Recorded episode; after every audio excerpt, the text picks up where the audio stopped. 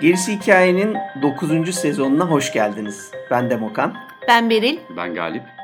Uzunca bir aradan sonra daha temiz seslerle özellikle yine e, sizinleyiz. Çünkü ekip 16 Mart 2020'de en son bir masanın başında toplanmış. Demin kontrol ettik. Ve bugün 29 Eylül 2021'de bir buçuk yıl sonra e, tekrar e, masa başına bir araya geldik. Skype üzerinden işte uzaktan kayıtlara filan şimdilik ara verdik ve yeniden sıcak sıcak yüz yüze göz göze bir masanın başında program çekmeye başlayalım dedik. Yeni sezonumuza da her zamanki gibi e, diziyle başlıyoruz. Bir diziyle başlıyoruz. Hangi diziyle başlıyoruz Galip? Brand New Cherry Flower isminde bir korku dizisiyle başlıyoruz. Gerisi hikayenin adeti zaten sezon başlarını korku dizisiyle ya da filmle yapmadık işte değil mi? Yok korku yok, yok hiç yapmadık. Korku Hı. dizisiyle açıp ondan sonra da bir korku yazarıyla ya da kültür için önemli olan bir şahsiyetin hayatı ve eserleriyle bitirmek. Hadi bakalım. Bu sefer de çok fazla bilinmeyen yani insanlar bir gözleri çarpmıştır böyle Netflix dizisi bu çünkü. Ama üzerine konuşulacak birçok şeyin olduğu bir e, hafiften cadılık, hafiften manyak bir dizi olarak bunu seçtik. Bunu konuşalım. Evet biz Brand New Cherry Flavor tıpkı ben şeye benzetiyorum. Hani birkaç sezon önce de yine bir typewriter seçmiştik mesela. Böyle az bilinen ama üzerine konuşulacak derin bir kültürün e, izlerini taşıyan işleri seviyoruz ve biraz da şey yani böyle çok popüler bir şey konuşmaktansa bazen böyle e, sizlere tanıtacağımız az izlenmiş daha gözden az, kaçabilecek. gözden kaçabilecek ya da bir yandan popüler ama bir yandan da çok ben mesela orantılarsam diğer gelen şeylerle o kadar da popülist bazı sebeplerle o kadar da popülist olmayan dizileri paylaşmayı da seviyoruz. Yani birazcık bir şey önermiş olalım. Yeni bir şey görmüş olun. Ha beğenirsiniz, beğenmezsiniz. Onlar biliyorsunuz e, gerisi hikayenin konusu değil. Onlar ayrı tartışma e, konuları. Onlar zaten tamamen kişisel zevklerle alakalı olduğu için yani bizden önermesi, sizden izleyip karar vermesi. Arkadaşlar önden spoiler alert vermiş olalım. Sürpriz bozanlar ardı arkası kesilmeden gelecekler. Ona göre önce diziyi izleyin, bölümümüzü bizce sonra izleyin.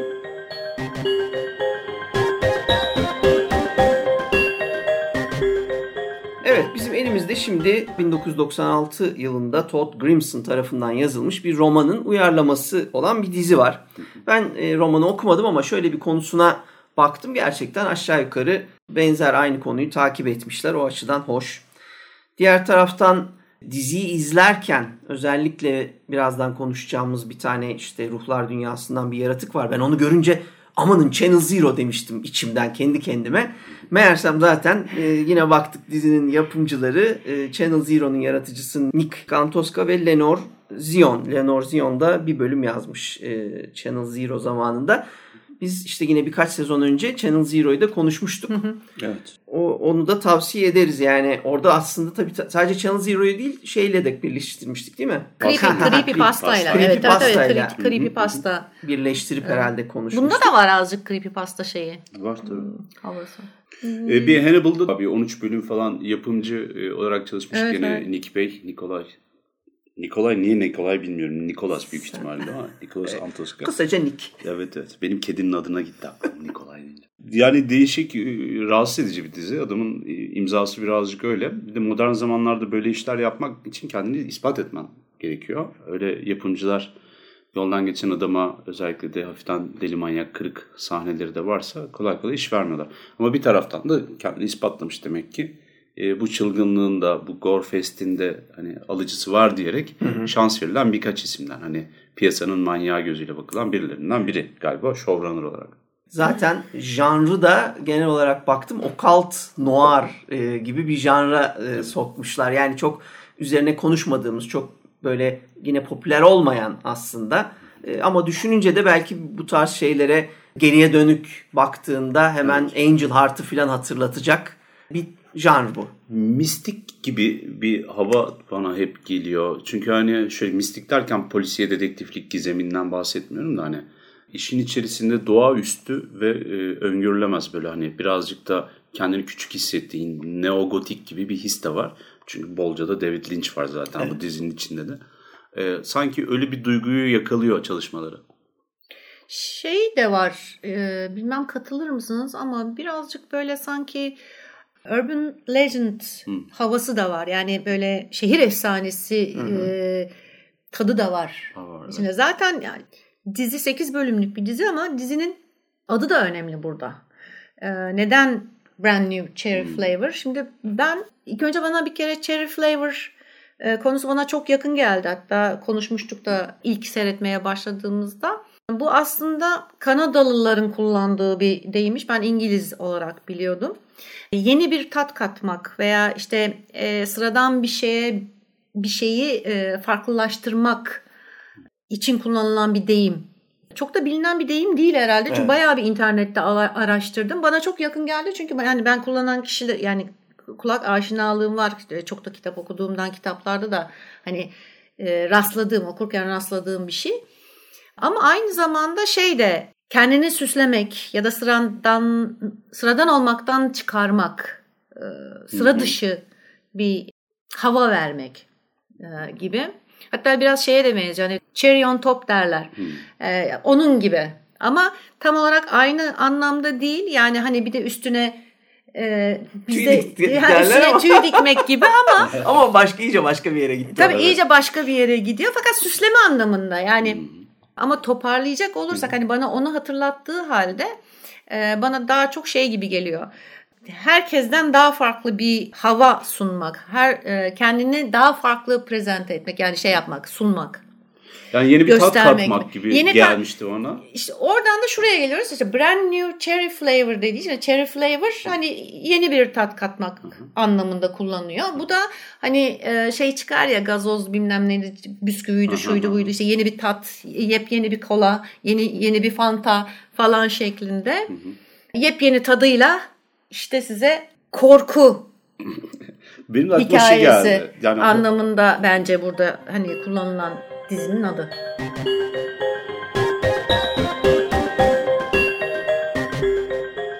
Ee, zaten var olan bir yapı var ve süre giden işte Hollywood'un içerisindeki o e, karmaşık grotesk ilişkileri o şu bu falan hani e, tuhaf bir zamanda rüya gibi bir yerde geçiyor zaten. Ne öyle bir Los Angeles var ne başka bir şey. Çünkü biri cep telefonuyla konuşuyor. Bir tanesi kucağında landline telefonla oturuyor haber bekliyor falan gibi sahneler var. Bu da zamansızlık demek.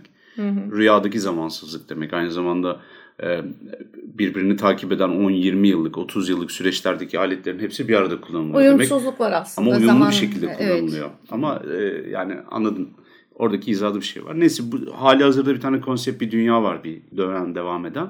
Oraya yeni biri katılıyor. Yeni biri geliyor ve o aslında işin rengini, tadını biraz değiştiriyor yeni bir kişi olarak. Yani oraya katılıp o dünya tarafından emilmiyor. Aksine o dünyaya bir işte cherry flower katıyor.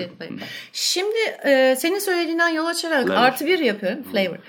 E, artı bir yapıyorum. O da şöyle. Şimdi bu iki yani hepimizin söylediklerini bir düşünecek olursak bu da e, hikayenin çerçevesi, silüeti aslında son derece bilinen bir e, hikaye. Hı hı. Yani son derece tanıdık. O da nedir? Amatör bir yönetmen. Çünkü daha henüz anca e, kısa filmini çekmiş. Hı hı. Kendi filmini çekmek istiyor ve e, büyük şehire gidiyor. Büyük şehirde henüz o büyük şehrin pisliğiyle daha henüz harmanlanmadığı için çok saf ve e, kandırılıyor. Ve bunun üzerine intikam yoluna çıkıyor ödetme peşine düşüyor yani. Şimdi bu oldukça bilindik bir hikaye. Ama diyor ki bize bu başlıkla, bu adla hani evet sizin bildiğiniz bir şey ama tamamen yepyeni bir tatla sunuyoruz bunu. Evet şimdi bir tane de şu var tabii bence. Bu bunların hepsi geçerli aynen. Dizide bunların hepsini hissediyorsunuz gerçekten. Hı hı. Fakat bir yandan bence ben bu değişi biraz da şey olarak aldım. Çok farklı bir şey söylemeyeceğim tabii ama zaten Los Angeles'a gelen hı hı. bütün bozulmamış o Yani her yeni gelen yönetmen bir brand new cherry flavor aslında. Her yeni gelen Hı. sanatçı bence onu ifade ediyor. Hı hı. Fakat hiçbir zaman onlar oldukları gibi kalamıyorlar, temiz kalamıyorlar. Los Angeles, Hollywood, e, sinema piyasası aslında genel olarak. Çünkü biz bunun Türk versiyonunu çeksek onu da e, İstanbul'a gelen genç yönetmen olarak çekebiliriz. Ben aklıma çok tanıdık birileri geliyor. Bizi yakinen tanıyoruz. Çok yakinen Yani- tanıyoruz yani. Evet evet çok o açıdan yani o brand new cherry flavor gerçekten hepsi için geçerli bence ama elimizde bizim bir karakterimiz var. Lisa Nova ve e, Lisa Nova işte zaten bu dizinin sürecinde bunu değiştirecek. Ha nedir kısaca meselemiz? Biz bir yandan o Los Angeles havasını, o Hollywood e, ikiyüzlülüğünü ve ama o ikiyüzlülüğün arkasına sığındığı ihtişam ve e, zenginliği görüyoruz. Diğer yandan aynı oranda aç bir ilaçlığı, hani arabanın içinde yaşama durumlarını vesaire böyle çok zor sıfır noktasından başlamak zorunda olup gelişmek için gerçekten yeteneğin asla yeterli olmayacağı o dünyayı tanımaya başlıyoruz. Ve zaten işte kısa sürede tanıdıktan sonra da klasik kazık atan adam, kazık yiyen kadın. Ee, yani işin Amerikan ve Me Too taraflarına çok girmeye gerek yok bence. Hani bu devirde yapıldığı için oralara atıflar yapılarak bu imajlar oluşturulmuş ama bunlar şey değil. Çağlara uy- uygun. Yani çok da böyle nokta atış bir şey değil. Eski çok hikaye. normal, çok eski hikaye Berlin dediği gibi. Yani en önemlisi bence bir intikam hikayesine dönüştükten sonra olanlar. Çünkü orada Orada e, her şey kopuyor. Orada her şey büyük kopuyor. Yani bizim elimize çok antik görünüşlü bir e, cadı hikayesi e, 90'lar Los Angeles'ın Berlin dediği gibi o urban, o şehirli e, hayatının merkezine oturuveriyor. Orada şunu da ekleyeyim bari bu kadar çeri çeri konuşup durduk. Şimdi e, bekareti kaybetme olayının da aslında şeydeki sokaktaki adı mı diyeyim halk arasındaki şey de cherry pop. Bu da aslında böyle hani kör, körpe daha genç toy bir genç kızın diyeyim. Özellikle genç bir erkeğin de değil artık çünkü cherry orada biraz Evet. female de duruyor. Yani bir dişi bir tarafı da var. E, şehre gelmesiyle alakalı anlatılıyor. Yani yeni bir körpe taze et geldi şehre falan gibisinden. Ve şey de çok kirli arkadaşlar. Yani Türkiye'deki e, film vesaire sinema sektörü de hakikaten brand new cherry flavor hikayesiyle de buluşacak kadar çakallıklarla işte entrikalarla falan dönüyor. Ee, öyle söyleyeyim Kadıköy'de, Cihangir'de bazı kafelerde oturup bir hikayeden bahsederken ben çekiniyorum yani. Yan tarafta çünkü işsiz ve bir şekilde kulağına çalındığı takdirde çok beğenecek bir sürü yazar, yönetmen, senarist birileri olabiliyor ve burada başına gelen kazık hikayesi Liza Nova'nın e, özellikle filme özel olarak yeniden dizayn edilen genç körpe kadın karakter, genç e, ve büyük umutlarla şehre gelen gibi. Gerçi öyle değil o şeyler kenafir bakışlarla nereye de. Se- sevimli değil çünkü yani öyle. Gözünü belerterek bakıyor. Kız mutsuzken öyle belertiyor, mutluyken belertiyor, seksi yapıyor belertiyor. Canı yanıyor vuruyorlar bunu mermi var Evet. göğsünde belertiyor. Böyle tek bir bakışı var tamam? Kristen Stewart'a söylerlerdi ya kadın tek surat diye. Hakikaten de öyle heykel oynuyor gibi.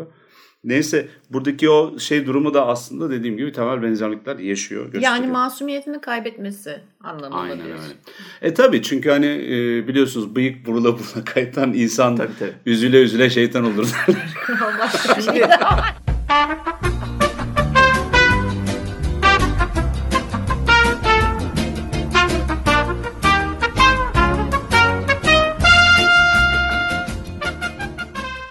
kere şey doğru arkadaşlar. Yani e, bunun Amerika'sı ve Türkiye'si yok. O piyasa aynen öyle bir piyasa. Onu izlediğinizde görülenleri ben birinci elden size açıkça hani aynı şekilde erkek e, yönetmen olarak dahi e, başka e, kazık şekilleriyle, başka yürüyüşlerle ondan sonra başımıza bunların çok hepsi geldi. Ve de yani onu çok iyi yapmışlar. Yani oradaki yapımcı karakteri Lou enfes bir böyle Hepsinin universal toplamı değil mi? evet universal bir şey yapımcı anlatıyor aslında. Bütün o bir yapımcı genç bir yeteneği nasıl avların aşama aşama çok basit bir şekilde mesela dizi hiç böyle bir amacı olduğunu düşünmüyorum ben ama bunu çok iyi işlemiş mesela. Evet. İşte kullanılan yani genç bir insana yaklaşım mesela e, Nasıl? sözünü keserek mesela onun konuşması. Tamam mı? Kendi Nasıl saygınlığını. gözünü boyarsın mesela? Arabası, lüksü, partisi. İşte ha şimdi e, görünüşünden tut dediğim gibi konuşurken sözünü kesip ama eserine değer veriyorum de, deyip Hmm. hani sana değer vermiyorum ama eserine değer veriyorum. Mesela bunlar çok böyle minik triklerdir. Şey diyorlar verbal judo diyorlar e, İngilizce'de böyle şeyi üstünlüğü ele geçirmek için konuşmalarda genelde Sözlü çatışmalarda dayak desek Evet. buna daha doğru Güreş. Evet. Evet, sözlü yani güreş. gücü yapalım. kullanmak açısından kavgaya girmeden filan bunu çok kullanırlar ama aslında buraya da uyumlu. Ve o, o iletişimin sağlanması işte sen bu şeyin e, sanatın geleceğisin kızım yürüyeceğiz seninle beraber biz ortak olacağız kelime seçimleri. Yani Akıl- olayın Çok özür dilerim.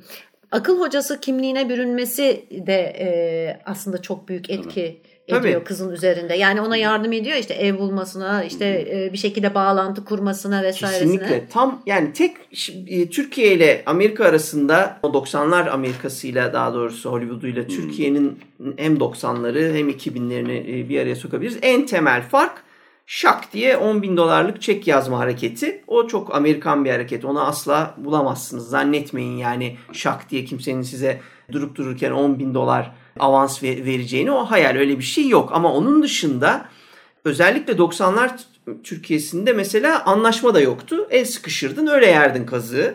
O zaman zaten hiçbir şansın yoktu. Şimdi de dizi şeyi gösteriyor. 90'lar Amerika'sında da küçük harflerle yazılan şeyler sayesinde o anlaşmada avukata danışmayan bir genç sanatçının nasıl kandırılabileceğini ve filmini Evet. kaybedebileceğini açıkça gösteriyor. O açıdan ben e, şey tartışılır. Galib'in dediği gibi o Liza karakterimizi uzun uzun ayrı sebeplerle tartışabiliriz. Bir milyon tane farklı şekilde işlenebilirdi o karakter ama yapımcı karakteri bence bundan daha iyi çok zor işlenir. Evet. Eric Lange'in karakteri çok, Lou karakteri çok tuhaf bir şey olmuş. Şimdi e, bu tahakküm yol- kurma yöntemleri aslında. Şimdi içinde doğduğumuz toplum e, sadece bizim ülkemiz değil bütün insan medeniyeti içinde şöyle bir, bir patre bir yapısı var. Yani sizden yaşça büyük, e, tecrübece büyük, e, boyca belki büyük diyeyim artık yani vücut olarak büyük kişiler sizin üzerinize dakika bir itibariyle bir tahakküm kurma e, şeyinde oluyorlar, eğiliminde oluyorlar ki onların tahakkümünü de siz doğduğunuz günden beri zaten buna alışa geldiğiniz için kanıksıyorsunuz hemen.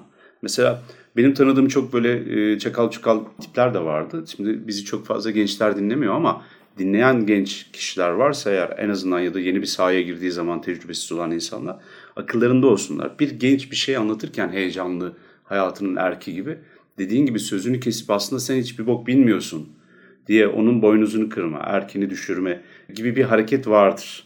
Biri bunu söylediği zaman dinleyecek misin? Yani şey mi yapacağız? Ya da hani ne dinleyeceksen dön götüne konuşayım falan gibi laflarla karşınızdaki kişi bir tatlı hakaret ederek onu durdurmanız lazım. Çünkü sizden yaşça büyük, tecrübece büyük, sahip olduğu konum itibariyle büyük ve sizin üzerinize bir tahakküm. Ondan sonra yaptığınız hiçbir işi beğenmeme başlayacak.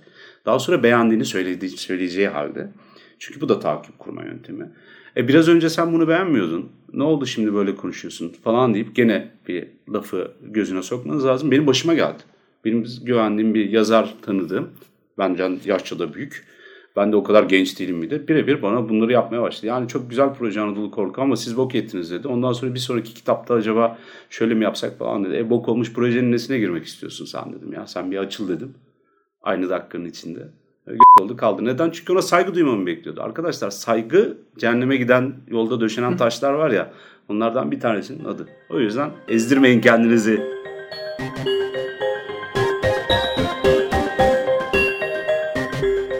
Gördüğüm zaman ya arkadaşlar bunu konuşsak mı? Bir bakın da e, sizin de hoşunuza giderse bununla mı Evet, açsak evet, sezonu? deme sebebim zaten hem bu konuyu ilginç işleyişi daha dediğim gibi konunun çok acayip yerlere gidişine gelmedik. Bir de görsel olarak sağdan soldan ahlaksızca çalışı büyük yönetmenlerden ama göstere göstere bunu yaparak yani ahlaksızca derken çalış hareketi yani abi bu kadar da körün gözüne parmak çalınmaz ki. Saygı duruşu mu? Ben Hani işte anlayamadım o- onu. yani ya. o Homuç da değil o. Böyle tuhaf tuhaf şey. homuş diyecek onlar ama yani saygısızca böyle abi tamam linçin ışıklarını çalalım. Evet.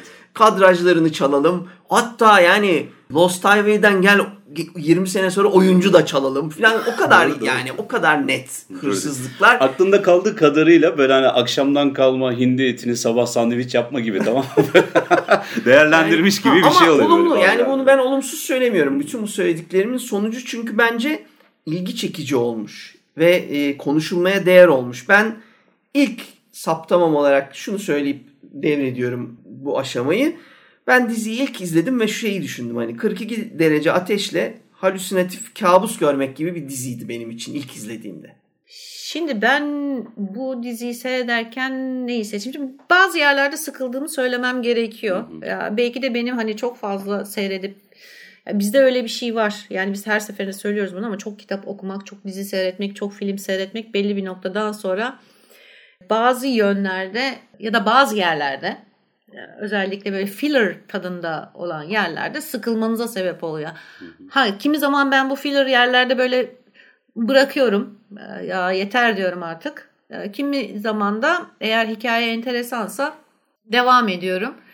Ha, cherry flavor benim için hani evet dolgu olduğuna inandığım yerlerde hani sıkılıp bırakabilirdim ama bırakmadım. Çünkü hikaye ne kadar tanıdık veya sıradan olursa olsun e, ilgimi çekti. Çünkü kullanılan bazı şeyler var ki hikayenin içinde sıra dışı. Hani biraz tanı yani bazı yerler tanıdık ama bazı yani tanıdık olduğu halde sıra dışı. Ee, o da güzel bir şey tam e, şeye uyuyor başlığa uyuyor. Şimdi kıza gelecek olursak kızda ben hiç iyi bir vibe izle yani hi- hiç iyi bir titreşim almadım kızdan bir kere. Daha dakika bir gol bir. Kızda bir tuhaflık olduğu belli. Yani kız e, hani normal böyle işte kasabada yetişmiş ondan sonra kasabadan çıktım işte ya da işte küçük şehirden çıktım büyük şehire geldim. Hani burada filmimi çekeceğim tadında bir kız değil bence. O kadar saf bir kız değil. Ama orada şöyle bir şey var ne kadar tecrübe ederseniz edin ne kadar işte sanatçı olursanız olun ne kadar çakal olursanız olun sahteyi tanıyabileceğinizi düşünürseniz düşünün herkes dolandırılır. Orada bunu bir kere görüyorsun. Yani sen kim olursan ol e, en baba dolandırıcının bile dolandırılma potansiyeli vardır. Şimdi kız dolandırıcı demiyorum tabii ama ben kızı tamamen saf e, yüzde yüz saf bir tip olarak görmedim. Var yaşamış olduğu bir takım şeyler olduğu belli. Aynı zamanda yani o Hollywood nasıl diyeyim tebaasına uygunluğu da belli. Yani bence uygun. Yani doğası ona uygun olarak gidiyor. O değişime boyun eğecek veya akışına bırakacak karakterde. Yani çirkin bir şey istendiği zaman eğer gerçekten ulaşabilecekse onu yapabilecek şeyde ki sonrasında görüyorsun zaten. Hani Yapıyor, yapıyor. da- aldatıldıktan sonra veya işte elinden filmi alındıktan sonra zaten ne kadar işin çirkinleştiğini görüyoruz. O yüzden o potansiyel var onda. Fakat gene de hani şeyi basireti bağlanmak denir ya. Bence orada tamamen onunla alakalı basireti bağlanmak. Yani bir ihtimal belki de iyi bir kişiye denk geldim e, meselesi var. Yani belki başka zaman olsa tanıyabilecekti o karşısındaki çakalı ama belki hırsından, e, belki kendini yakın hissetti. Çünkü bir anlamda ben Lou'yla şeyi benzetiyorum. Liza'yı da benzetiyorum birbirlerine. Ya zaten süreçte dizi de aynı şeyi yapıyor. Tartışmayı açıyor Doğru şeyin için. evet. İkisi de çok hırslı. E, o yüzden hani kendi gibi görerek de bir güvenme konusu var. Çünkü kız kendini çok iyi tanımıyor. İşin açıkçası. Ya e, tabii bir de işte zaten şey odur arkadaşlar. Yalnız genç sanatçı meselesi ve hikayenin çok eski olması zaten o çok nettir. Sen dünyanın en hin oğlu hini de olsan sen zaten Los Angeles'a kandırılmaya gidersin. Herkes bilir. Bir şey ödemen gerekeceğini bilirsin. Ama yani direkt kafadan nakit 10 bin doları verene mi ödeyeceksin yoksa onu ödemeden bir şeyler isteyene mi ödeyeceksin? O kararı vermek zorundasın. Yani o kazı yiyeceğini bilmeden zaten buraya geliyorsan Evet. o zaman çok işin var. Zaten adamın hani hem adamı kendine yakın bulması, söyle adamın söylediği şeyler kızın tam kafasında kafasına uyan şeyler. Adam çok iyi e, analiz etmiş karşısındakini. E, bu yüzden de ki sonradan da işte dediğim gibi görüyorsun birbirine benzer zaten karakterler. Bu. İkincisi hep o hikayeleri büyük ihtimalle o da diyor. Aman kızım gidersin orada ondan sonra para vermezler etmezler fikrini çalarlar. Şimdi o 10 bin dolar zaten onun garantisi olarak geliyor. Şimdi o da var güvence. E, adamın parası var, pulu var, şöhreti var. Yani böyle bir şey yapmaya aslında ihtiyacı yokmuş gibi e, görünüyor. Sonuç olarak bir dolandırıcının aslında bütün verdiği güvenceleri, verebileceği güvenceleri kıza veriyor ve çok da şaşırtıcı değildi aslında kızın dolandırılması.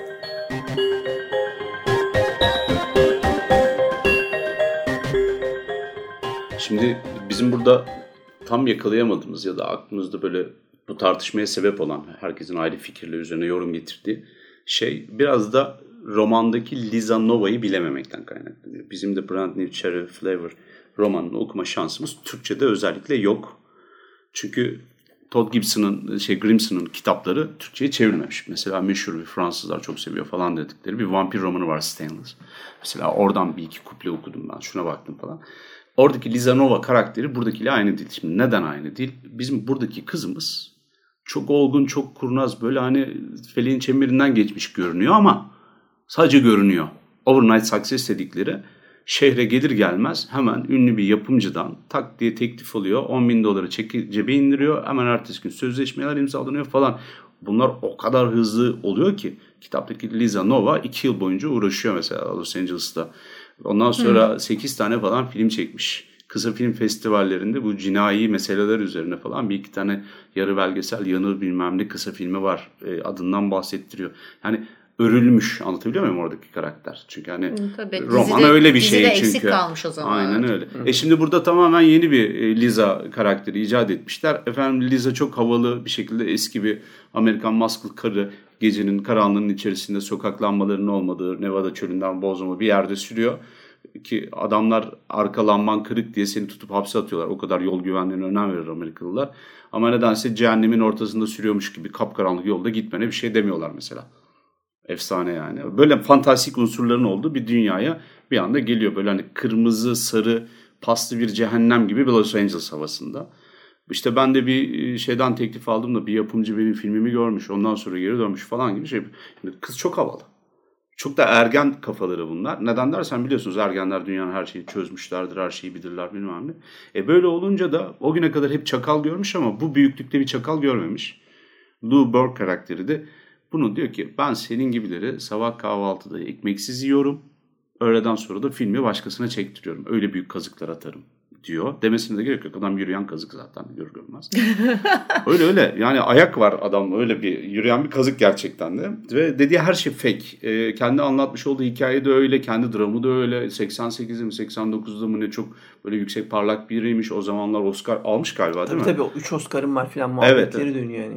Ama gözden düşmüş. Bir yandan bu bunun comeback olacak. Çünkü ben alttan birini alıp yetiştiriyorum çok iyi bir hikaye falan deyince kız da tabii etkileniyor. Ama bir yandan da kazık yemem bana kazık atılamaz hissiyle geliyor. Öyle güçlü karakter gibi. Ama ilk bölümün biz üçüncü çeyrekte tek diye görüyoruz kim kime e, ne kazıklar atıyor ve kızın o evi basıp sen böyle bir şey nasıl yapabilirsin falan dediğinde boğazından tutup arabanın üzerine tak diye vurulması var. Neden? Bacak kadarsın çünkü. Orada kendini çok fazla bir şey zannetmek işte kanunlar beni korur bilmem ne deyip gidip milletin evini basmaya kadar böyle hani gözü dönüyor. Çünkü ben çok mutsuzum ve çok haklıyım falan hissediyor. Ama, Ama bunların hepsi yıkılıyor. money talks yani. Sırça ya köşk konuşur. yıkıldı. E, tabii bitti. tabii yıkılıyor orada. E biz bu yıkıntıyı görünce zaten iş değişiyor. Çünkü kız böyle bir görüntüye sahip idi sadece. Ve gördüğü ilk büyük şeyde de bumper diyeyim hatta bir engelde de tak diye böyle e, yere çuvallını verdi. Kazı da yedi. Ondan sonrası zaten ama kazık ne kadar tatlı ve büyükse böyle hani çok acıtmışsa çünkü Hı. hani e, çok canı yandı bu kızcağızın. Gözler şişmiş sinirden böyle. Bak o ağlamak değil, üzüntü değil o. Hırs o, hırs. Tamam mı? Hı. Tak diye bir önceki gün partide tanıştığı Bora adındaki e, teyzeyle diyeyim artık. E, Cat Lady ile böyle hani. Diyor ki hani benim için bir şey yapacaksın bilmem ne intikam alacaksın. O da çok standart bildik lafı söylüyor. Eğer böyle bir şey istiyorsan bunun şeyleri olur, sonuçları olur diyor. Şimdi aslında aslında demek ki şöyle. Şimdi anlıyorum hani kızın neden o kadar saf davranıp aslında hani saf görünmediğini. Hmm. Çünkü sen diyorsun ki kitapta bir sürü e, yani iki sene boyunca deniyor. O kadar sinirlenmesi ancak öyle olur çünkü. Feleğin yani sadece bir anda kızlar. gelip de bir anda dolandırıl. Hani tabii çok değerli film ve çok önemli film. Onun için hayatı falan filan vesaire ama hani bu kadar intikamın hani artık bütün hayatı olabileceği bir şey. Ancak iki sene denersin. iki senenin sonunda sana bir yani tünelin sonunda bir ışık görünmüştür. Tünelin sonuna yürürsün. Işık dediğin karanlığın daha beteri. Yani şey yapıyor. Şimdi arkadaşlar o, o şeyin çok enfes bir e, dışa vurumu var. Daha sonra konuşacağımız karakterlerden e, iki tane katil karakteri var. Onlarla konuşurken dördüncü şey bölümde e, Lou şöyle bir laf ediyor Liza Nova hakkında. She has a disproportionate sense of her place in the universe. Tamam mı? Dünya, uzaydaki, evrendeki yeri hakkında çok böyle hatalı, uygunsuz yani uygun olmayan disproportionate oranı yanlış bir kendine dair bir duygusu var diyor. Şimdi genç sanatçıların çoğunda bu vardır zaten. Merkezde, evrenin merkezinde oldukları ve kendilerini şey yaptıkları yani hani sanki onlar karşıya bir iyilik yapıyor her seferinde. Tamam? Birader sen gelip bana çalışacaksın ben sana paranı vereceğim. Sen bana bir iyilik yapmıyorsun yani e, dehanı ortaya koyarak falan öyle bir 50 tane senin gibi adam var kıvamında. Bu kızın bir, bir öyle bir durumu var. İkincisi de bu açtığımız konuyla ilgili girip geri vereceğim lafı. Bizim elimizdeki Lisa Nova'nın bu kitaptan farklı olmasının en temel noktalarından bir dizi için e, bunu başarmalarının sebebi bence delirip de gelmiş olması. Yani o daha sona doğru peyote hayalleriyle içindeki o ruhun doğduğu ve Lucy'nin gözü meselesinin yaşandığı anlarda zaten delirmiş o. O içindeki o ışık patlayıp e, bütün evrene yayıldığında bizim elimizdeki kız zaten biraz hastalıklı geliyor. Yani Ha, bir bir şeyleri travma. kaybetmiş, bir delirmiş öyle geliyor. Ya evet bir o. travma geçirmiş olarak Evet, geliyor ama yani. hatırlamıyor da bak mesela Ama- kızın gözünün çektiğini hatırlamıyor. Filmin sonunu hatırlamıyor mesela kendi çektiği filmin. O masanın üzerinde duruyordu şey siyah beyaz çekilmiş falan dedi çok özenli biliyorsun. Ee, o kendisinin de çok bir fikri yoktu ne olduğuna dair. O da bizle beraber keşfediyor böyle hani. Ama bir yandan da tabii şey de var. Ee, orada oturup da e, fırsat kollayan e, diğer yazar yönetmen arkadaşları var, oyuncu arkadaşları var, genç bir tayfa var orada. Biraz üstün körü geçildi gerçi. Onlar güzel bir hikaye vardı orada ama onların e, çekmiş oldukları eziyetleri çekmeden biraz tepeden ini veriyor gibi. O, o bizi işte hani biraz ikna etmiyor ilk başta. Liza Nova ile alakalı da son olarak şunu söyleyeyim. Neden kızıyor kitapta? Öyleymiş. Bu arada ben tabii bu kitabı okumadım. E, 350 sayfalık nefis bir kitaptan bahsediyorlar. Ee, bu kitapla Netflix'in dizisinin arasındaki farklılıkları çok güzel bir makale denk geldim. Kaynakçıya da onu koyayım. Uzun uzun bir makale. Ya Liza Nova karakteri, kitaptaki karakter gene Lou ile karşılaşıyor. Lou bu kadar önemli de değil. Zaten biz Netflix'in birinci sezonu, bu dizinin birinci sezonu kitabın 88. sayfasına kadar imiş. Üçte biri. Aynen öyle. Liza e, Lou ile konuşuyor ve ondan aslında kendisine bir iş, bir e, asistanlık işi gibi bir şey bulmasını istiyor. Aa tabii onu da yapacak çünkü hani büyük bir yönetmene ya da yapımcıya asistan olmak aslında kapıları aralıyor. Herkes tanıyorsun artık falan. E kız da yarı veteran sayılır genç ama gene de tecrübesi de var. Liseden beri filmde çekiyormuş falan. O aralarında bunların bir ilişki oluyor mu olmuyor mu tam hatırlamıyorum. Onun notunu almamışım. Ondan sonra Lou bunu kazıklıyor. Ve diyor ki hani filmi vesaire aldım elinden. Eğer ilgilenirsen film çekmek istersen al diyor bak bu numarayı ara diyor. Onlar sana yardımcı olur diyor. Aradığı şeyde vermiş olduğu numarada porno film yapımcılarının şeyi. Git orada hani ya film mi çekeceksin oynayacak mısın falan gibi. Liza buna kızıyor. Yani kazık yemek zaten bu işin böyle adi bir e, uygulaması. O kadar günlük bir şey ki Hollywood'da bunun olması. Büyük görmüş. Ondan sonra da ama daha bombası var. Lou'nun ortadan kaldırılması hikayesi o kadar değil. Lou'yu e, Boro'nun bir biker gengi var böyle motosiklet çetesi. Ölümsüz herif gene. Elif bu arada filmde. Catherine şeyin oynadığı Keener. karakter. Keener'ın oynadığı karakter. Bir erkek orada şaman. E, Lou'ya tecavüz ediyorlar. Zombi motosikletçiler. Önce dövüyorlar sonra tecavüz ediyorlar. Ondan sonra vücudunu parçalara ayırıyorlar ve duvara bir sürreal bir sanat eseri gibi diziyorlar. Böyle yapmış olduğunun yanlışlığıyla alakalı Oo, çok ima içeren falan. kitaptan. Ama yani bunu çekemezdin. de. O yüzden Todd Gibson gibi adamlar hani Grimson gibi adamlar şeyler yani bizim de yakın olduğumuz bu kan evet. zamanında yazdığımız gibi böyle öykücü herifler. Zaten tamam bunu yapsan zaten çığır açardı da işte. E... O çığırı kim kapatacak sonra biri? bir de tabii arkadaşlar yani sonuçta dizi bir sezonluk 8 bölümlük bir dizi 350 sayfalık bir ki romanla karşılaştırılacak bir iş olmamalı zaten. Yok Çok zaten iyi, iyi. şu hayal var herhalde değil mi? 3 şey, sezon 5 sezon. Ben kitabı merak ettim aldım. İzleyemedik tabii de. Keşke okusaydım diyeceğim ama olmuyor. Diziyi konuşuyoruz biz şimdi o evet. birbirine çok Böyle arayı kapatayım dedim.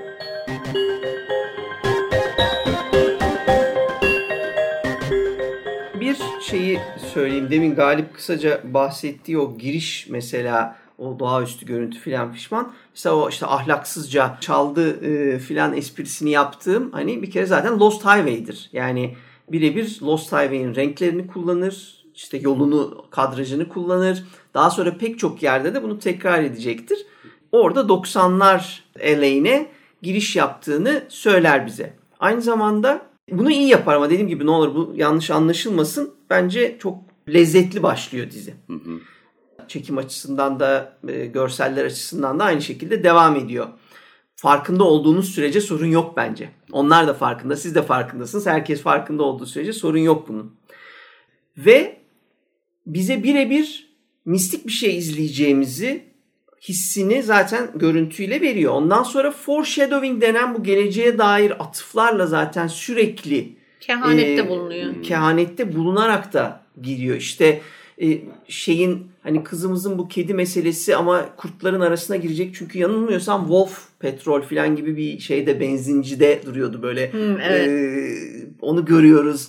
Ne bileyim işte e, konuşacağı telefon kulübesinde yerde daha sonra tanışacağı o ünlü aktör Roy Hardaway miydi? Onun hmm. yüzünü görüyoruz. İşte ünlü bir şeyle konu, buluşacağı için eski sevgilisiyle telefonda konuşurken neler olacağına dair böyle ufak ufak bize şeyler veriyor. ipuçları veriyor. Ve özellikle şeyler ara, arada atılıyor. İşte dizinin içinde işte Cronenberg, işte yok Verhoeven filan böyle isimler, yönetmen isimleri yaptığı şeyin farkında olmasını bizi bize de bunu e, affettirmek için göstermesi e, açısından hoş yani. Aslında saygı duruşuna mı döndürüyor yani güya? Şu işte. tuhaf mıydı acaba? Tam not almadığım için hatırlamıyorum. Filmde en çok faydalandığı diyeyim, ilham aldığı iki tane yönetmen. Biri David Lynch, diğeri Sam Raimi ya.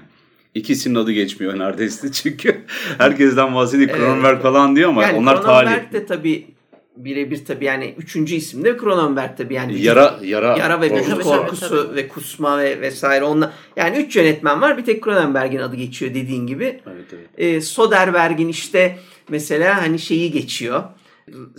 Lies Sex Videotape Aha. işte filminin işte o genç bir çocuk var yani onun paralarını işte bizim yapımcı veriyor filan gibi adı geçiyor filan ama adından bahsedilmiyor. Bunlar eğlenceli. Büyük ihtimalle bizim tanımadığımız birilerini çok net ifa ifade ediyor Lou karakteri de bir yandan. O dönemin e, sağlam e, yapımcılarından. Aynen öyle. O çok nerd bir şeyi var. Yani nerdlere selam çakan bir şey var film nerdlerine. E, o tarafı da ayrıca keyifli. Bir taraftan da düşünüyorsun bu kadar stilize olması mesela hem, hem stilize olup hem hikaye anlatan aslında Neon Neon Demons'dı. Arthur, yani Nicholas Winding Fair'in galiba iki önceki filmi olması lazım. Bir dizi çekti en sonunda. Dizide bitmek bilmeyen uzun uzun bakışlı dizilerden.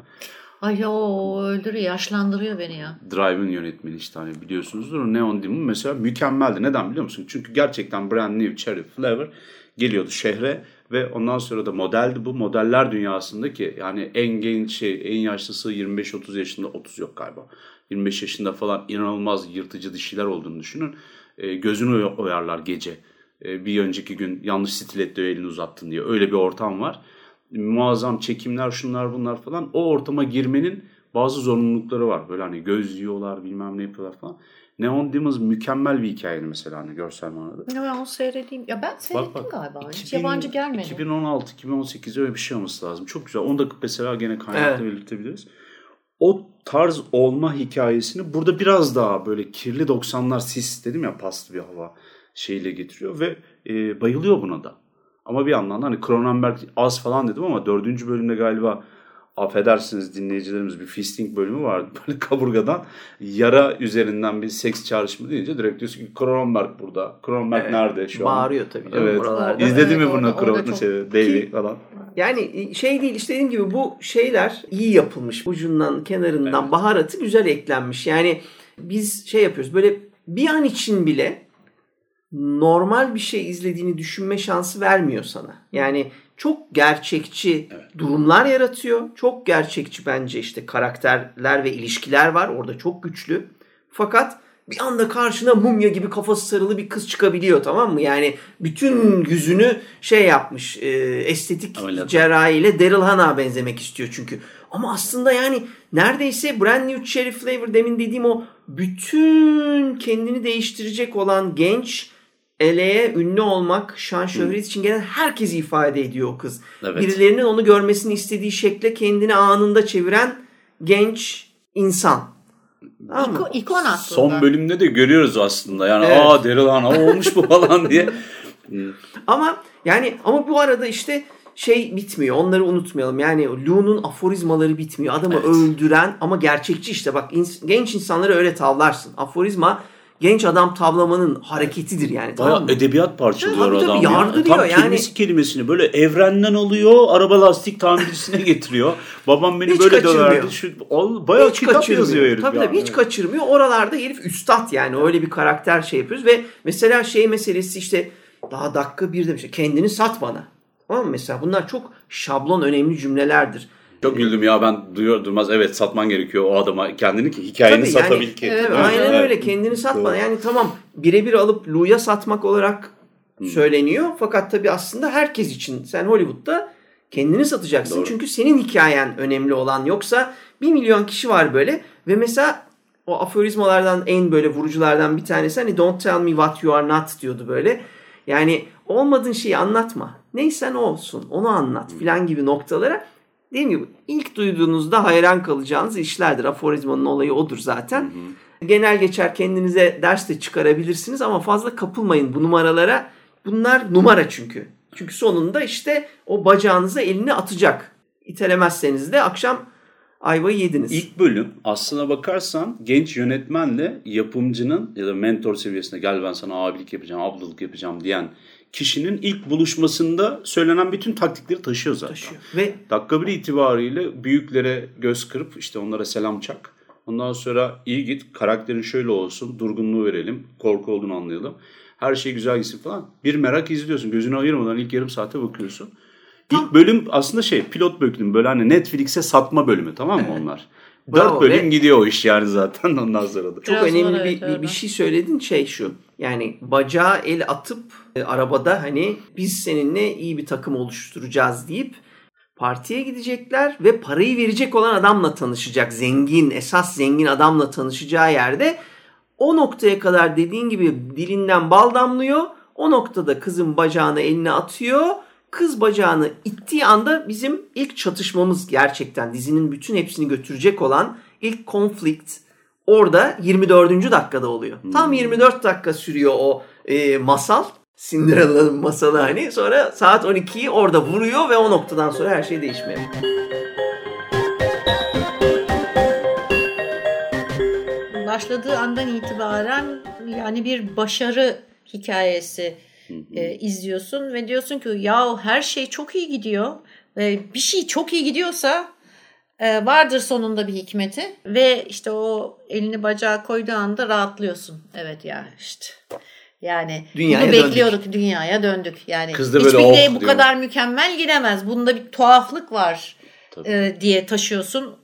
Hadi şimdi çıkacak, hadi şimdi çıkacak. Bu adamın içinden ne zaman şeytan çıkacak diye bekliyorsun. E tabii canım bir de ucuz atlattık diye düşünüyorsun. Şimdi bacağı el atmak Ha. bir şey, gırtlağa Ha, ben- satır ben dayamak öyle. başka bir şey. Evet, yani daha, evet. Yani daha ben- kötü sonuçları O olabilir. mesela dedi. ıssız yere gittikleri zaman hani ben şey diye ha şimdi burada kız deneyecek ama hani hırpalayacak kızı diye düşündüm veya Hmm. tecavüz edecek veya işte ne bileyim öldürecek yanlışlıkla. İşte ben dizinin gerisini bilmediğim için ben öyle bir şeyler geçiyorum aklımda. Şimdi bu Adam bu kıza tecavüz edecek, öldürecek, orada bırakacak gidecek. Kız tekrar canlanacak. Bundan işte şey e, falan filan İntikam vesaire alacak. intikam alacak. Ben öyle düşünüyorum. Yani kız direkt olarak zombi yaptım o bakışlarla diyorsun ya. E zaten zombi gelmiş kız oraya. gözleri, belertince gözleri tabii ben doğal olarak dedim ki "Ha, bu zombi olacak herhalde. Neyse ben Yani büyük göz seviyorum. bu Bir şey olacak. de. Evet. Ee, ama senin olacak. dediğin gibi yani bir rahatlama yaşadım orada. Evet. Ve e, aslında şimdi bir yandan ilk çatışmamızı gördük ve artık biliyoruz ki o partiden istediğini alamayacak e, Liza. Eğer yani konuyla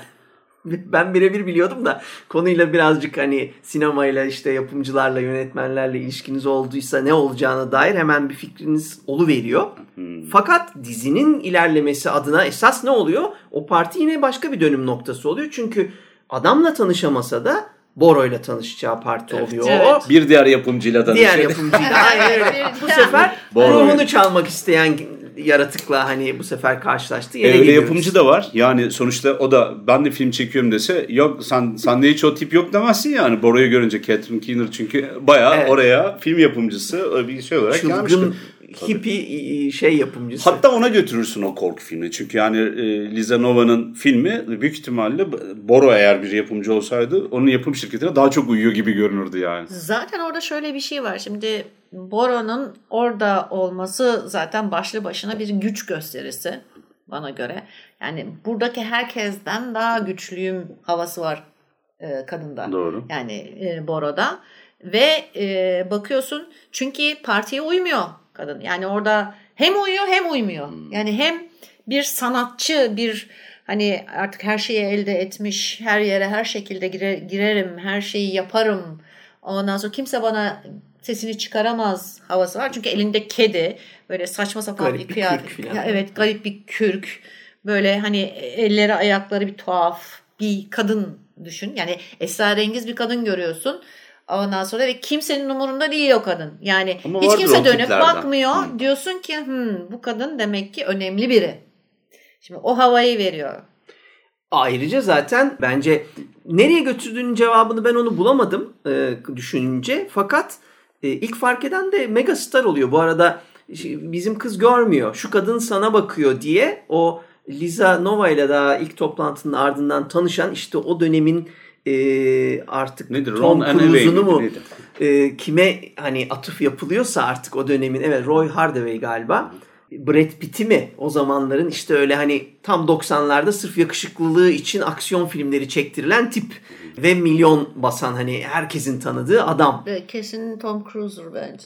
Yani öyle bir tipi hani e, canlanıyor. Yani ben Tom Cruise olmadığını önce Tom Cruise mu dedim sonra değildir diye düşündüm. Çünkü Keanu 90'larda Reeves gibi güçlenmişti Tom Cruise artık Evet. yapımcıydı şey Dok- değildi. Ha, Keanu 90'lar Reeves olabilir orada aslında. Ay, Mesela öyle ha Keanu Keanu gibi Reeves tipler böyle sırf o sırada aksiyon işte Ha, evet, oynatılan evet, evet. Daha 90'ların sonuna doğru Matrix'ten sonra güçlendi o mesela. Tabii, işte tabii, ondan tabii, önce dediğiniz gibi öyle bir tipleri canlandıran mesela onu o fark ediyor. Ondan sonra e, yine o parti tabii birebir Lost Highway. Bu arada Lost Highway'in garip adamıyla karşılaşma da aynen öyle bir partide gerçekleşiyordu ve işte böyle arka, bir görünmez oluyor. Bir anda kayboluyor sonra arkanı dönüyorsun yanına gelmiş falan. O numaraların hepsi birebir linç atıfları. Ve birden şeyi de görüyoruz bu arada. Daha o ana kadar hala pek doğaüstü bir şey görmemişken içinde bir güç var. İşte gir şimdi içine içeride bir şeyleri kır filan esprisiyle bunu herkese yaparsa yani o işleyip işlemeyeceğini bilmediğimiz için kadında mı bu güç yoksa Liza Nova'da mı o an için bilemiyoruz. Ama birazdan burnu kanayarak gelince Lu biliyoruz ki e, doğaüstü bir yerlere bu iş gidecek Evet. şey hareketi de 10 numara idi. Partiden sonra hala ümidini kaybetmeyen Lou'nun kızı işte demin bahsettiğiniz arabayla Los Angeles manzarasına götürüp orada yani oralar gerçekten cheesy ötesi o kadraj yapıp böyle elleriyle kıza yaklaşıp sonra omuzlarına tutunup onu öpmeye çalışması Böyle falan. rakı kokusu geldi O öyle iğrenç. söyleyeyim. Yani. Öyle şey. Valla tam tam Türk yapımcı Türk, yönetmen öyledir böyle rakı koktu böyle adam böyle yapınca karaya gelince amca gelme falan. Gelme, ha. Çünkü iki tane içince asistan ya da genç yeni yönetmen kız varsa tabii, direkt- gözler böyle deniz feneri gibi onları tarar ama. Aynen. Terminator. Onları çok net güzel vermiş. Evet. Ee, o yüzden ama yani ve bunu yaşadıktan sonra da kızın gidip banyoya girip temizlenme sahnesi, arınması ve intikam kararını vermesi falan bunların hepsi bence sırası, akışı e, zamanlamaları enfes bir şekilde başlıyor.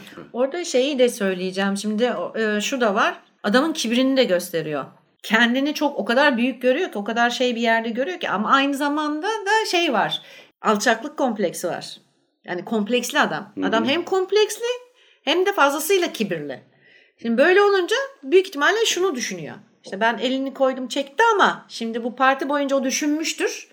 Hangi, kendisi için hangisinin iyi olacağına karar vermiştir. Bir de şekeri verdi. Ağzına bir Tabii, parmak tabii. bal. Okey Tabii dedi. tabii Ha, tabii tabii. Yapımcıyla tabii, konuştum her şeyi Her falan şey iyi dedi. dedi. Biz Evet. takım olacağız demiştim ben sana dedi filan. Ben Hani- de kötü biri değilim bak boğazına yapışmadım dedi. Yani bacağı Daha- yapıştın ama it. Ya işte orada orada şeyi gösteriyor. Yani senin aslında beni hani benim dediğimi yapmaktan, bana boyun eğmekten, işte ben eğer sevişmek istiyorsam sevişmekten, işte ne bileyim git dediğimde gitmekten, gel dediğimde gelmekten başka çaren yok. diye düşünerek o harekete ama birazcık da şeyi de görüyorsun. Hani birazcık o tereddütü de görüyorsun. Yani kendinden emin hani doğru kararı vereceğine ama bir yandan da hala bir kuşku da var ya bu kız kız tam hani kızda da var çünkü bir tuhaflık onu da seziyor. Hani birazcık tereddüt de var ama gene de o kadar kibirli ki. Şu mu Hani- kibir mi tecrübe mi o Beril? Kibir. Neden dersen çünkü bu herifler Tecrübe de var ama tabii kibir. 40 defa yapmıştır bu numarayı. Tabii tabii o, Tabii, 40, tabii, o tabii zaten canım. o kadrajı yaptı. Canım böyle Tabii, gelip tabii. gelip tık Tabii, omuza tabii. parmak atma var. Tekniğe bak eşek Neyse kart zampara. 101'de yazıyor. Tabii. O kuralların içinde var. Me Too zamanlarında yaşıyoruz ya hatta post Tabii, Me zaten Too artık atıf yani o, öyle bir evet. şey falan Ya yok. Me Too ya zamanlarında yaşıyoruz da ne Hayır, Me o yüzden o yüzden emin değil yaşıyoruz? kendinden. Yoksa çakal yani adam yani zaten. ifşa ifşa dediğin nedir ki? İfşa ifşa. Öyle deme ya bir yani, sürü işinden olan adam var büyük isimler. Ya önemli olan Amerika Ya için bırak. en azından Türkiye'de bir şey olmuyor. yarattı. Evet. Amerika Evet. için ha, bir etki Amerika. Ama Amerika zaten için bu bir etki yaratmıştır da bu. olma sebebi o. Bence de biraz. Tabii ama O şey değil yani e, şunu demeye çalışıyorum. Tamam, bu Me Too hareketi gerçekten pek çok şeyi değiştirmiş olabilir. Ama genel e, akımı değiştirmez. Tabii tabii canım öyle Yani şey bunlar yok. olmaya devam edecek. Tabii, tabii. E gene yaptı işte herif yani değil mi? Yok, yok, bir şey Cesaret- için Ya bir şey değişmiyor arkadaşlar. yani. Doğru doğru. Dizi bunu en yüzeysel haliyle bunu işliyor bir kere. Onu unutmayalım yani. İşte orada şeyi de e, söylemeye çalışıyor aslında. Hani o zamanlar senin bunu iş- ifşa edebileceğin, senin bunu hani millete rezil edebileceğin bir yol yok. Yapabileceğin tek şey yani şahsi intikam almak. Evet evet ve zaten şeyde de şimdi bak hala uygar tavırlar da bitmiyor. Yani hani kızı tabii, orada tabii. bırakıp Hı. gidiyor ama kız istediği için onu orada bırakıyor. Yani sokakta bırakmıyor. Çünkü zaten ertesi gün kız geliyor. İşte yeniden bunlar bir araya geliyorlar. Hani işte şeyi öğrendikten sonra filmin Başkası başkasına yöneteceğini öğrenince kız oraya gidiyor. Mesela orada da yine efsane bir promises and agreements farkını bilmiyorsun sen. Ee, sözler ve anlaşma arasındaki farkı bilmiyorsun deyip yeni bir aforizmalar bombardımanıyla bunlar işte açıdır promisler bunları sen hani biliyor olman lazım. Ee, ama anlaşmayı yaptın mı neye imza attığını bilmiyorsun sen. Bitti yani hani o, o noktayı yüzüne böyle şak şak şak diye vuruyor. Tek sorunumuz Ben senden bir şey saklamıyorum açık açık. Sana Tabii, tabii. verdim senin okusaydın. Tabii tabii, okuyacaktın Anlasaydın avukata. Yani istiyor, evet. mesela herifin o yanları çok şey böyle e, e, yani Tecrübeli yavş- çakal. Tabii tabii ya ama yavşaklık değil oralar işte. Oralar çok net yani herif böyle lan lap diye söylüyor. Yani bir numara çekmedim al işte hani sana verdim anlaşmayı sen de neye imza attın? Her şey legal yani oradan suç işlemediğinden emin. Tabii, Böyle Adam tabii, yani yani. Tabii tabii tabii. Türk, tabii. Türk şeyinden farkı e, yapımcısından 90'lar Türk yapımcısından özellikle en temel farkları buralarda böyle çok net ortaya çıkıyor. Ya adam her şeyi e, kanuni olarak yapıyor, yasal olarak Fakat- yapıyor. Ama gene sonra baktığın zaman gene kızın filmini çaldı aslında. Ama Fakat e, yani sözlerle çaldı işte. Bütün tabii mesele ama işte. sen de bilmiyorsun Beril onu diyor adam. Promise'le e, Tamam, sana- agreement ay- arasındaki farkı, farkı- sen de bilmiyorsun ben de bilmiyorum. Galip de biz bilmiyoruz biz meselesi. bir Onu- buluyoruz canım. bizim yani işimiz o değil ki ya. abi. Onu Bizim diyorum işte yani bu bir şey çalmadı çünkü legal olarak imzaladı. Onu açıklıyor ve fakat kızın oradan hırsla ayrılması işte Beril'in o dediği o kibiri bu böyle Hiroşima gibi patlatıyor. Yani o noktada sen nasıl bana arkanı döner gidersin de böyle artistikle kendini haklı zannedersin falan deyip peşinden gidip bir dakika bir dakika her şeyi biz bir e, şey yapalım falan böyle sanki kendi özür dileyecekmiş gibi gidip özür bekleyen adam tavrı oralar efsaneydi. Yani gerçekten ondan sonra da dediğin gibi full blown assault'a giriyor. Hani böyle gırtlağına yapışıp Aynen öyle. bütün uygarlığı bütün her bir şeyi bir kenara bırakıp hani mağara adamına bağlayıp hani niye yapıyor bunu? Sen kim köpek? Neydi? Tabii. Sen kim köpek miydi o? Neydi? Niye yapıyor bunu? Çünkü yapabiliyor. Bu kadar basit. Aynen. Onu gösteriyor. Drive Bey'de beni, bana saldırdı, bana dokundu. Ben de sana şey her şey hazır. Bitti. Ya ama işte buradaki bizim bu adamın e, şu hadisesi de bence kıymetli, önemli. İyi altı çizmiş. Lou karakteri diğer bir sürü şeyden daha kompleks bu arada. Yani Boro'dan daha kompleks bir karakter öyle söyleyeyim. Çünkü Boro orada power player takılıyor. Bunu yapabiliyor olurken mesela adım adım işliyor olması, zaten tecrübeli olması e, ve ne zaman nereye geçeceğini bilmesi aslında adamın bir psikopatisinden bahsediyoruz. Yani deli, manyağın sapın teki ve kendini o kadar haklı hissediyor ki sen benden özür dileyeceksin. Yani bir şey imzalayıp imzalamamın önemi yok. Öyle bir ego ki bu, bu iş çünkü karşılıklı Evet, bir iyi. şey zannediyor. Nedir adı? Sırf isteyerek bir şeyi elde etme vardır ya. Tabii. Mesela o kibirli tiranik histir bu. Hani böyle diktatör şeyidir. Secret. Sen benden özür sen benden özür dileyeceksin Kendinde hak diyor. görüyor. Evet, Yani o her şeyin üstünde görüyor. Kendi kendinde Tabii, hak görüyor. Ya ben sana hani 10 bin dolar verdim. Hani bunun O- için. onu bile düşünmüyor Onu bile yani. vermezdim de hani Tabii. Ya bu şey işte Çok yaygın bir insan Tabii, tabii, aslında. tabii, Tabii Tabii. Secret Yani arketip oydu. şey evet. kitap yazdı ya ya işte evrenden iste iyi, iyi niyetliysen gelir. Abi nasıl bir kibirdir bu evren seni mi bekliyor? Milyon Hadi yılda ortaya iste. çıkmış bir tane spermin sonucu gelmiş böyle o bir şeyler istiyor ona veriyor evren veriyor. Vay İşte vay o. Lizanova abi işte. Vay işte Evrenden işte istiyor ve ondan sonra da dispor- alıyor böyle film kaplamış. Evet. kendi hakkında o, o laf müthişti. Yani bence dizinin en mükemmel diyaloglarından biri oydu ama yani. şunu da unutmayalım ki ben merkezcilik herkeste olan bir şeydir. Doğru doğru. Yani Tabii tabii, zaten dizi sonunda onu işlemiyor mu? a- aynen, Lizanova'yı- aynen öyle. Aynı adama bağlıyor. E, tabii bir de şu var. Yani e, biz ilk önce şeyi görüyoruz. E, işte haksızlığa uğrayan bir e, kadını görüyoruz. İntikam peşine düşüyor. Sonra kendini haksızlığa uğramış zanneden bir adam intikam peşine düşüyor. Sonra İntikam e, sarmalı. bir başka başkasına haksızlık ettiği halde e, gene haksızlığa uğradığını düşünen bir cadı e, görüyoruz. Ona yani bütün bir dizi Bütün- bütün haksızlığa karakterler- yani bütün karakterler haksızlığa Kendi uğradığını. Aynen öyle ben merkezci Mağdur aslında yani. edebiyatı yapılmış. Aslında hepsinin diyorsun, evet. o duruşu yani evrenin içindeki duruşların hakkındaki düşünceleri çarpık. Evet.